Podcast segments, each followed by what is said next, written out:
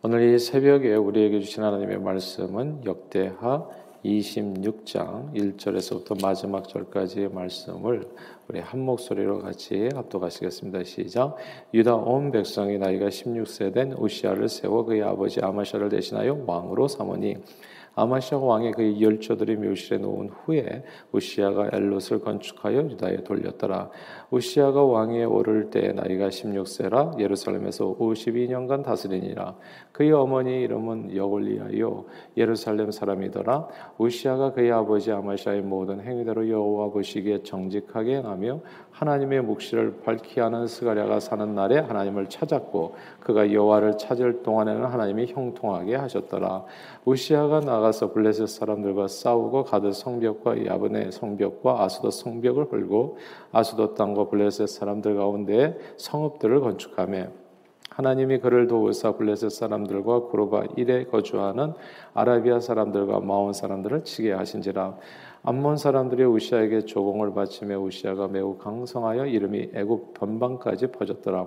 우시아가 예루살렘에서 성 모퉁이 문과 골짜기 문과 성구 위에 망대를 세워 견고하게 하고 또 광야에 망대를 세우고 물 웅덩이를 많이 파고 고원과 평지에 가축을 많이 길렀으며 또 여러 산과 좋은 밭에 농부와 포도원을 다스리는 자들을 두었으니 농사를 좋아함이었더라. 우시아에게 또 싸우는 군사가 있으니 서기관 여이엘과 병영장 마시아가 직접 조사한 수요대로 왕의 지휘관 하나냐의 휘하에 속하여 매를 때를 지어 나아가서 싸우는 자라. 족장의 총수가 2,600명이니 모두 큰 용사요. 그 휘하의 군사 군대가 30만 7,500명이라 건장하고 싸움에 능하여 왕을 도와 적을 치는 자이며 우시아가 그의 온 군대를 위하여 방패와 창과 투구와 갑옷과 활과 물맷돌을 준비하 하고 또 예루살렘에서 재주 있는 사람들에게 무기를 고안하게 하여 망대와 성곽 위에 두어 화살과 큰 돌을 쏘고 던지게 하였으니 그의 이름이 멀리 퍼짐은 기이한 도우심을 얻어 강성하여짐이었더라. 그가 강성하여 짐에 그의 마음이 교만하여 악을 행하여 그의 하나님 여호와께 범죄하되 그 여호와의 성전에 들어가서 향단에 분양하라 한지라. 제사장 아사랴가 여호와의 용맹한 제사장 80명을 데리고 그의 뒤를 따라 들어가서 우시아 왕 곁에 서서 그에게 이르되 우시아여 여호와께 분양하는 일은 왕이 할 바가 아니요. 오직 분양하기 위하여 구별함을 받은 아론의 자손 제사장들이 할 바니 성소에서 나가소서 왕이 범죄하였으니 하나님 여호와에게서 영광을 얻지 못하리이다. 우시아가 손으로 향료를 잡고 분양하려 하다가 화를 내니 그가 제사장에게 화를 낼 때에 여호와의 전 안 향단 곁 제사장들 앞에서 그의 이마에 나병이 생긴지라 대제사장 아시라와 모든 제사장이 왕의 이마에 나병이 생겼음을 보고 성전에서 급히 쫓아내고 여호와께서 치심으로 왕도 속히 나가니라 우시아 왕의 죽는 날까지 나병 환자가 되었고 나병 환자가 되면 여호와의 전에서 끊어져 별궁에 살았으므로 그의 아들 요담이 왕궁을 관리하며 백성을 다스 렸더라. 우시아의 남은 시종 행적은 아모스의 아들 선지자 이사야가 기록하였더라. 우시아가 그의 조상들과 함께 누움에 그는 나병 환자라 하여 왕들의 묘실에 접한 땅 곧 그의 조상들의 곁에 장사하니라. 그의 아들 요담이 대신하여 왕이 되니라. 아멘. 어, 꽃들에게 희망을이라는 제목의 동화가 있습니다. 주인공은 줄무늬 애벌레와 노란색 애벌레인데 애벌레, 기둥 등의 비유로 치열하게 경쟁하는 물질 문명을 비판한 내용이라고 볼 수 있습니다. 줄거리가 대략 이런데요.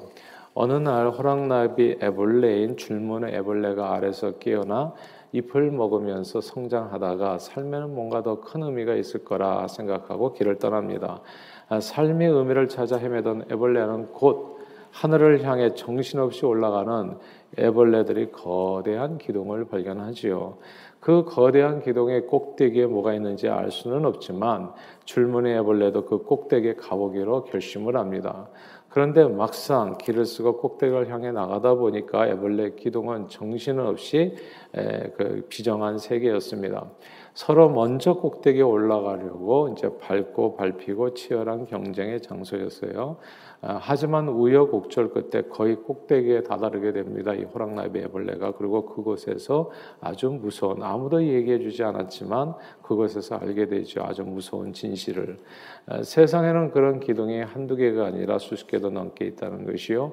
또한 그 기둥의 끝에는 아무것도 없는데 다 모른 체하고 다 그 사실을 쉬쉬하고 그리고 그 기둥의 끝에서 더 올라갈 수 없는 애벌레들이 모두 떨어져 죽는다는 것이었습니다. 소위 성공하기 전까지는 모두가 쉬쉬해서 잘 몰랐었는데 일단 성공하고 나니까 그 성공의 끝에 추락이 있었던 것이고 죽음이 있었던 겁니다. 성경은 선줄로 알거든 너희가 넘어질까 주의하라고 경고했습니다. 인생이 잘 안 풀리고 실패할 때 혹은 외롭고 슬프고 괴롭고 아, 그리고 힘들 때에는 사람들은 좀 겸손히 주를 의지한다고 볼 수 있을까요? 혹은 아, 뭐 교만해질 거리가 없죠. 사실 자기 자신에 대한 자신 오히려 그때는 이제 자신감 없는 게 문제가 되잖아요. 겸손히 주님을 의지하고 낮아지고 또 주님을 바라보게 해도 됩니다.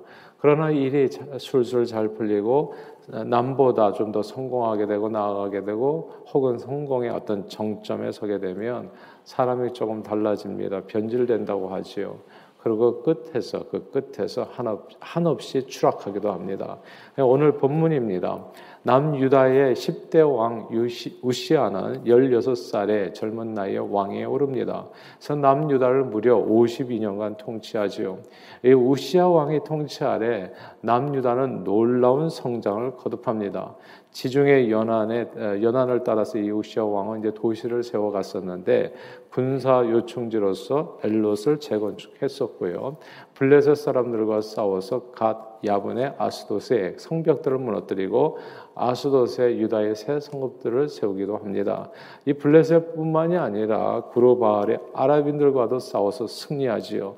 또한 암몬인들도 그에게 조공을 바치고 그의 명성은 이집트 국경까지 퍼져서 세력이 확장됩니다. 예루살렘 성벽에 탑들을 세우고 경고하게 경고케 했고 평원과 평야에는 막 가축들이 수없이 많았고 광야에도 탑을 세우고 저수 동굴을 참 많이 웅덩이 물웅덩이 저수 동굴을 참 많이 만들었습니다. 그리고 신묘한 무기들을 개발하고 용맹한 용, 군사들이 많았어요. 그러니까 한마디로 말해서 부국 강병을 이룬 거죠. 나라는 부하고 군사는 강했습니다. 정치, 경제, 군사, 문화, 종교 모든 면에서 우시아 왕은 정말 다윗과 솔로몬 시대 이후로 가장 강력한 유다 왕국을 건설합니다. 아, 그러나 그 성공의 정점에서요, 이 우시아 왕이 한순간에 나락으로 떨어져요.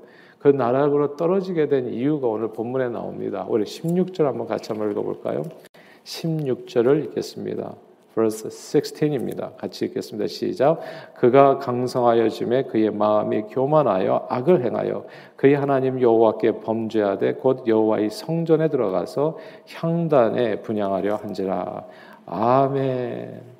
아, 여기서 그가 강성하여 짐에 교만하여 여호와께 범죄 성전에 들어가 분영하려 했다. 이 구절을 주목해야 합니다. 아, 이게 교만하여져서 여호와께 범죄했다는 것은 하나님의 은혜를 잊었다는 거고요. 성전에 들어가서 분양하려 했다는 것은 제사장의 권, 권리를 갖다가 침해했다는 것을 의미하게 된 겁니다. 그러니까 월권을 한 거죠. 왕으로서 남을 성공시켜야 될 왕이 아, 남을 성공시키는 것이 아니라 남을 남의 성공을 가로막는 사람이 되었고 자기 혼자만 서려고 했었다는 것. 이제 여기 이제 이 제목이 그요 아래 그대로 나오는데 이 나병 환자가 된 이유입니다. 여호와 앞에서 분양하는 일은 모세 율법에 의하면 왕이 하는 일이 아니라 거룩하게 구별된 제사장이 하는 일이었어요. 그런데 우시아는 자신의 성공의 눈이 멀어서 정말 천상천하 유아독정 왕으로서 백성들을 섬기는 이 사명을 잊어버리고 백성 위에 군림하고 지배자로 군림하면서 왕이 할 일이 아닌 제사장의 직무까지도 월권하여 무엇이나 자기 마음대로 할 수 있다고 믿고 행동했습니다. 이제 그런 내용이 이제 18절인데요. 18절도 한번 읽어볼까요? 그러니까 이제 이렇게 권함을 받게 되죠. 18절에 같이 읽겠습니다. 시작. 우시아 왕 곁에 서서 그에게 이르되 우시아여 여호와께 분양하는 일은 왕이 할 바가 아니요 오직 분양하기 위하여 구별함을 받은 아론의 자손 제장들이 할 바니 성소에서 나가소서 왕이 범죄하여 하였으니 하나님 여호와께서 영광을 얻지 못하리이다. 이제 이렇게 옆에서 권한 거예요. 그런데도 불구하고 이 우시아 왕은 오히려 화를 냅니다. 화를 내다가 어떤 일이 벌어지는지 바로 이어지는 19절입니다. 19절도 같이 읽어볼까요? 시작. 우시아가 손으로 향로를 잡고 분양하려 하다가 화를 내니 그가 제사장에게 화를 낼 때에 여호와의 전 안 향단교 제사장들 앞에서 그의 이마에 나병이 생긴지라. 아멘. 우시아는 주변의 간함을 듣지 않았어요.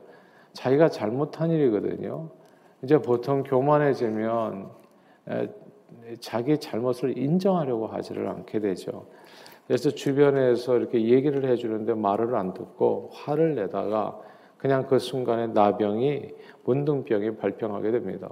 그리고 죽는 날까지 이제 나병 환자로 격리돼서 살다가 죽습니다. 정말 참 잘 나가던 사람이었어요. 야, 성공의 정점에 섰던 사람이었습니다. 인생 그러나 최고의 순간에서 진짜 한 방에 훅 하고 가버렸어요. 음, 근데 우시아 왕의 이런 모습을 보면서 또 한 사람이 생각나요. 이스라엘 역사에 이스라엘의 초대 왕 사울입니다. 아, 그는 블레셋과의 전투를 앞두고 이제 제사를 드리려고 하다가 사무엘 선지자가 또 그날따라 또 늦게 오셨어요. 어, 그 늦게 오는 것을 보고 기다리다가 조급증에 걸려서 왕으로서는 해서는 안 되는 일을 하게 되죠. 제사를 그냥 자기가 직접 주관해서 후딱 드려버립니다. 그리고 전쟁터로 나가려고 해요.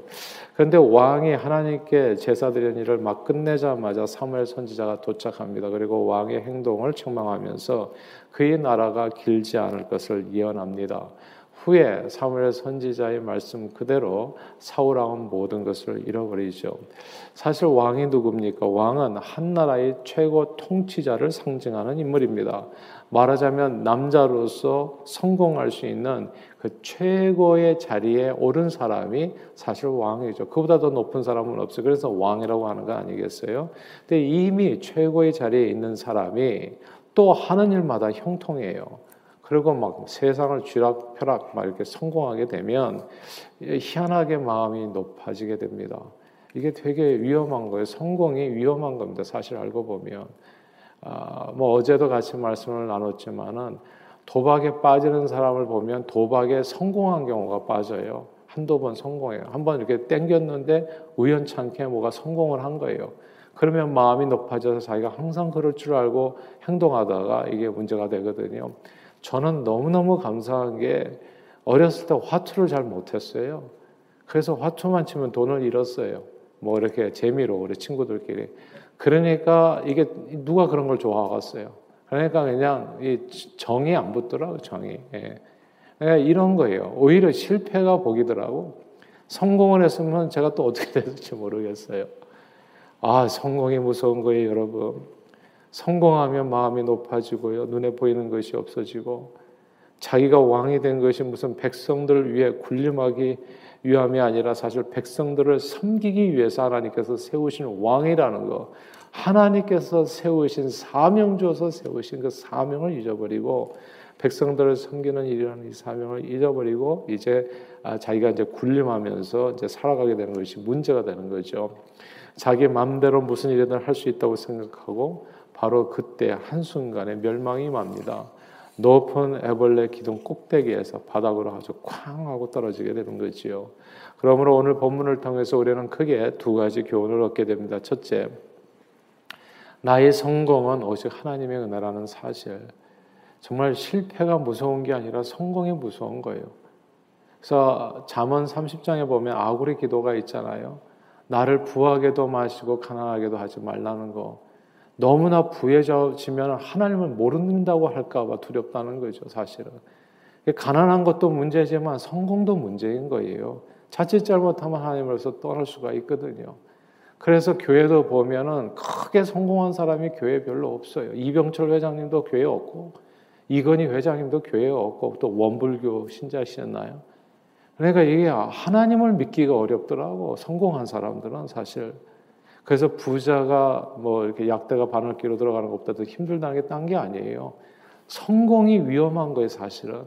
그래서 부하게도 마시고 가난하게도 마시고 정말 주님 안에 거하게 하시옵소서라고 하는 것이 간절한 아골의 기도 아니었습니까? 그래서 그러나 이제 성공해도 우리가 성공해서 우리 자신을 지킬 수 있는 방법은 딴 게 아닙니다. 나의 성공은 내가 잘해서가 아니다. 이건 모두 다, 다 하나님의 은혜라는 이 사실을 잊어서는 안 된다는 거. 그리고 둘째, 나의 진정한 성공은 다른 사람을 섬기는 것이라는 내용. 이 두 가지를 기억하면 됩니다. 나의 모든 성공은 하나님의 은혜라는 거. 그리고 두 번째로, 내 인생의 진정한 성공은 내가 잘 되는 것이라기보다도 다른 사람을 잘 되게 하는 것이 내 인생의 진정한 성공이라는 거. 야, 이게 진정한 성공이에요. 에, 야구 할 때도 보면은요, 감독들은 그렇게 타락하는 경우가 없더라고요. 선수들은 타락하는 경우가 있는데, 선수들은 선수들이 성공하는 거잖아요. 골을 몇 골을 넣었다, 뭐 안타를 몇 개를 쳤다 가지고 한없이 높아진다고요. 높아지다 보면 이제 훅 가는 선수들이 생겨요. 근데 이 선수들을 성공시키는 사람들은 아, 잘 이렇게 타락하지 않더라고요. 그래서 항상 기억해야 될 것이 두 가지. 첫째, 오늘 본문에 보면 우시아의 성공은 사실 모두 하나님의 은혜였습니다. 5절에 보니까 하나님이 형통하게 하셨고, 7절에 보니까 하나님이 우시아를 도와서 전쟁에 승리케 하셨고, 15절에 보니까 우시아가 하나님께 기이한 도우심을 얻어서 강성하여 졌다 했습니다. 우시아가 잘해서 52년간 남유다를 최고의 강국으로 만든 것이 아니라 우시아가 주님을 의지했을 때 하나님의 은혜가 우시아에 하는 모든 일 가운데 임해서 그가 형통케 되었던 겁니다. 우시아가 늘 자신의 성공을 그러므로 항상 하나님의 은혜라 생각하고 주님께 감사드렸다면 마음이 높아져서 교만해지지 않았을지 모릅니다. 그러나 우시아의 성공은 모두 하나님의 은혜, 항상 저와 여러분들도 이런 마음으로 살아갈 수 있게 되기를 바래요. 내게 자그마한 성공이라도 있다면 그건 모두 다 하나님의 은혜. 지금까지 살아온 건 모두 주님의 은혜예요. 나의 나된 것이 주님의 은혜입니다. 고백하면서 정말 이 성공의 위험한 성공에서부터 저와 여러분을 지키고 항상 승리하시기를 주 이름으로 축원합니다. 두 번째로 하나님께서 나를 성공케 하는 목적을 잘 이해합니다. 나를 하나님께서 성공 무엇이나 하게 하신다면 다른 사람을 섬기게 하기 위함이라는 거. 내가 뭐 회사에서 주의가 높아진다면 정말 내 후배들이랄지 또 연약한 다른 지체들을 섬기게 하기 위함이라는 거 무시하고 깔보고 뭐 갑질이라고 얘기하나요? 그렇게 살아가는 것이 아니라 다른 사람을 성공하게 하기 위해서 나를 하나님께서 높여 주셨다.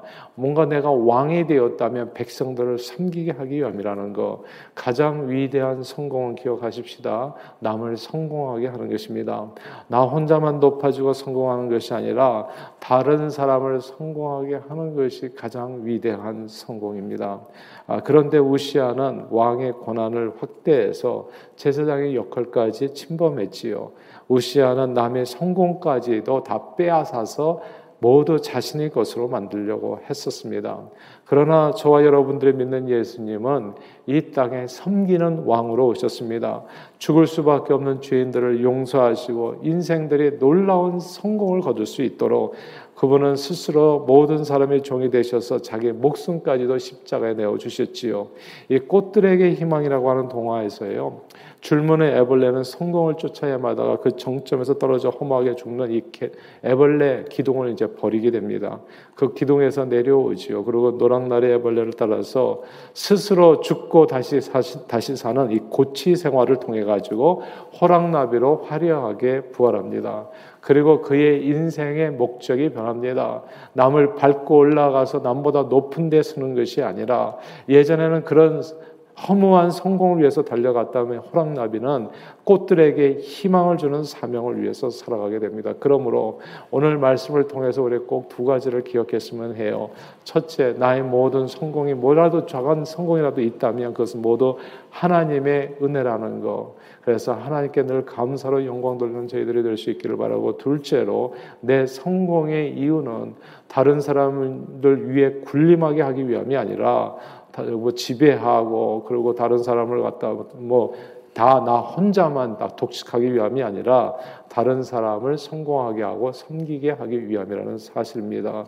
늘 예수 그리스도를 본받아 주님의 은혜 안에서 어두운 세상에 희망을 주는 섬김으로 성공이 아니라 승리하시는 오늘 하루 되시기를 주님의 이름으로 축원합니다. 기도하겠습니다.